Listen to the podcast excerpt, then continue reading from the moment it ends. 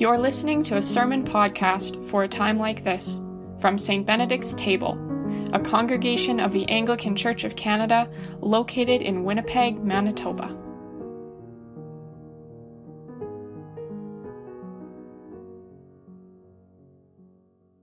May only truth be spoken and only truth received. Amen. Just a couple things before I launch in. This is the second Sunday in Easter. Last year, on the second Sunday of Easter, we found ourselves bounced from this space over to Elim Chapel, where we spent three months kind of on a sojourn as this place was restored. And here we are again, second Sunday of Easter, and there's only five of us able to gather here. It has been quite a year, hasn't it? Secondly, though, this Wednesday, April 22nd, is Earth Day. It's the 50th anniversary of Earth Day. And to mark that, we're actually going to be uploading a podcast of a lecture that Dr. David Widdicombe did last spring on theology and climate change. With so much swirling around us with this world pandemic, this crisis, it's easy to kind of lose sight of some of those longer term issues. So I would encourage you not to forget that it's Earth Day, not to forget that we continue to live in a world destabilized in terms of its climate, and to maybe make some time to listen to that podcast sometime later in the week. When it was evening on that day, the first day of the week, the doors of the house where the disciples had met were locked for fear of the Judeans. Jesus came and stood among them and said, Peace be with you. My peace I bring to you. two weeks ago, on Palm Sunday, I, I cited an article Bishop N.T. Wright had published in Time magazine, in which he suggested that what we need right now is to recover the biblical tradition of lament.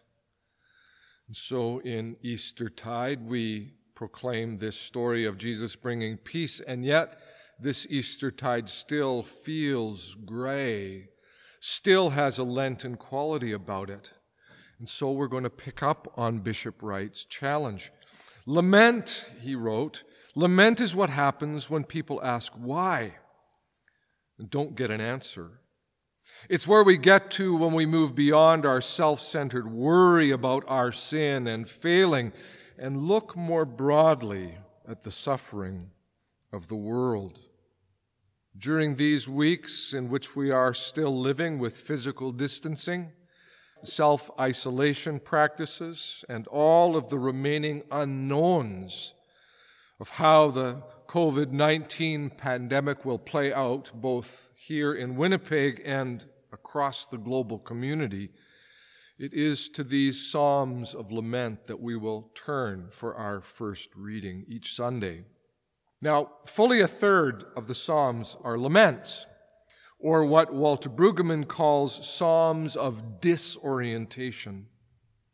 Sometimes the Psalms lament something that the writer has done as is the case with Psalm 51, in which David confesses the depth of his sin against Bathsheba and her husband Uriah.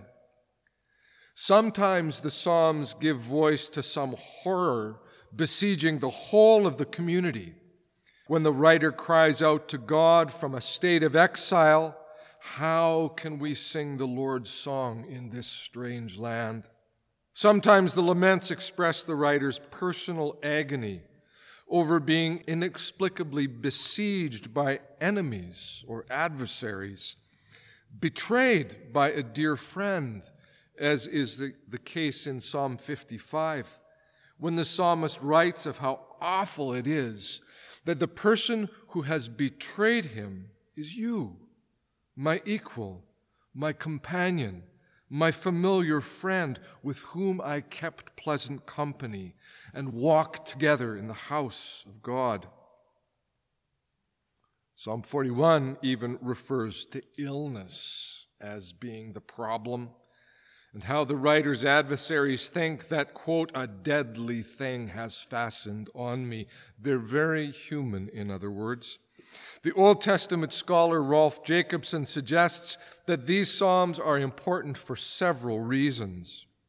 First, they give us words for the deepest, darkest nights of our lives, when the bottom drops out, when the pain seems too much to bear. Second, they tell us that God is big enough for everything we've got our pain, our anger, our questions, our doubts. They even suggest that genuine biblical faith is comfortable, challenging God, and that God is present with us precisely when it feels like God isn't there.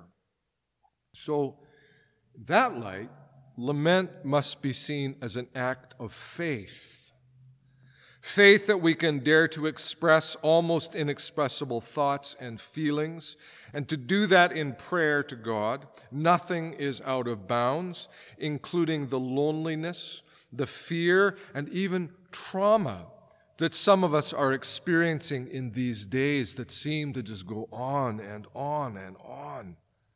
So, are you feeling a little impatient? Impatient with asking why? What does this all mean? Not getting any answer?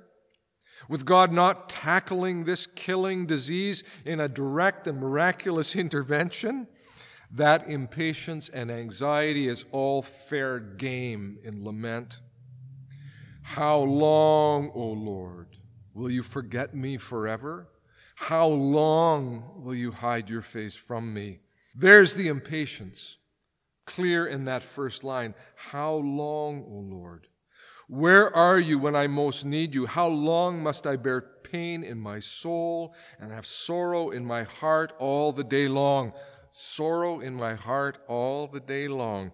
And isn't that an apt line for these times in which some of us find ourselves alone in our houses or apartments hour after hour after hour? The days can feel so long, so heavy, so without any purpose beyond just making it through one more day till we can go to bed again.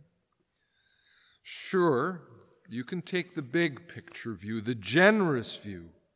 Say that in staying home alone like that, isolated through long days and nights, you are actually acting out of love and service particularly to the most vulnerable of our neighbors. You are protecting the others, flattening the curve. Stay at home, keep others safe. But for how long can I hold on to that view? How long until we're able to just wander out the door into the sunshine, meet a friend down the street for a cup of coffee and some much needed companionship in a public space? How long? Consider and answer me, O Lord my God. Give light to my eyes, or I will sleep the sleep of death. My enemy will say, I have prevailed. My foes will rejoice because I am shaken. Oh, here in this psalm, there are clearly enemies. Enemies who are poised to delight in the spiraling downfall of the writer. There's a, a subtle bit of pressure being placed upon God, a pressure that says, in effect, if I'm left to spiral like this, O Lord, then my foes will be able to say that you have failed me. We have no identifiable personal enemy in this time of pandemic, but rather a very impersonal adversary called the novel coronavirus. While certainly a threat to all, it is particularly threatening to those who are weakened or compromised by age or pre existing conditions. It's also particularly fierce for people whose health is compromised through conditions of poverty. That has become abundantly clear in the statistics coming out from the United States. In a recent article in The Atlantic, the following information was shared. It said in New York City's ground zero, Latinos make up 34% of the known deaths from the coronavirus, higher than the 29% share of the city's population. Two small Native American pueblos in New Mexico had higher infection rates than any U.S. county as of Friday. And a Washington Post analysis found that majority black counties had infection rates three times the rate of majority white counties. Yes, it does impact us all, but it is still skewed. It impacts all of us here, even in a city that largely is meeting the challenge of physical distancing. But it is a challenge. And there's a challenge to the small businesses and the charitable organizations. There's the challenge to those who provide aid and support to the vulnerable homeless in our city, and the challenge to those folks themselves, all of the challenges of the unknown. All the more reason, of course, to continue to love our neighbor, our most vulnerable neighbor, by embracing together those measures. But how long, O Lord? Can we, with this psalmist, still muster the voices, the hope, the resilience to sing out, I trusted in your steadfast love. My heart shall rejoice in your salvation. I will sing to the Lord because you have dealt bountifully with me. I will sing to the Lord. We will sing to the Lord. The tones may be muted ones for now, the alleluias softer. But we will find full voices again, and we will rejoice together. And that together part is so important. We're seeing it now, right? Through these screens, the podcasts, all the other ways we're communicating, the Zoom conversations, we can still walk with the sense that we are not alone. It's not like gathering together, but we're not alone. We are the body of Christ, and Christ is present to us. A week later, Jesus' disciples were again in the house, and Thomas was with them. That, for me, is the single most striking line in tonight's gospel. Thomas had not been with them the previous week, had not shared their experience of being met by the risen Lord and did not have the courage to believe that Jesus was no longer dead in the ground. He couldn't risk the heartbreak of being disappointed yet again. I must have proof, otherwise, no, I can't go there. And a week later, Jesus' disciples were again in the house, and Thomas was with them. He's not fled north to Galilee. He's not returned to the fishing boat or whatever else it was that provided his livelihood. He's not broken company with them. He's still there, even though he can't quite bear to believe their story of a risen Jesus. He is still there with them, and that is just so very, very striking. Doubt, fear, anxiety, impatience how long, O Lord? Sadness, that feeling of being blue or having the blues, they are all diminished through being shared.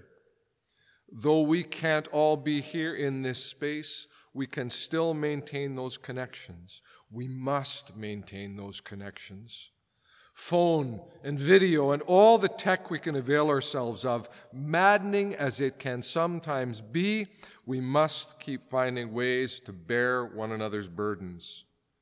And still we say, How long, O Lord?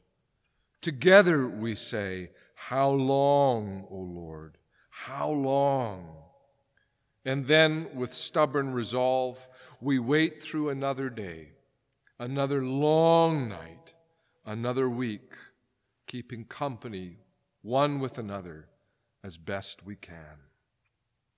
In the name of God, Father, Son, and Holy Spirit. Amen.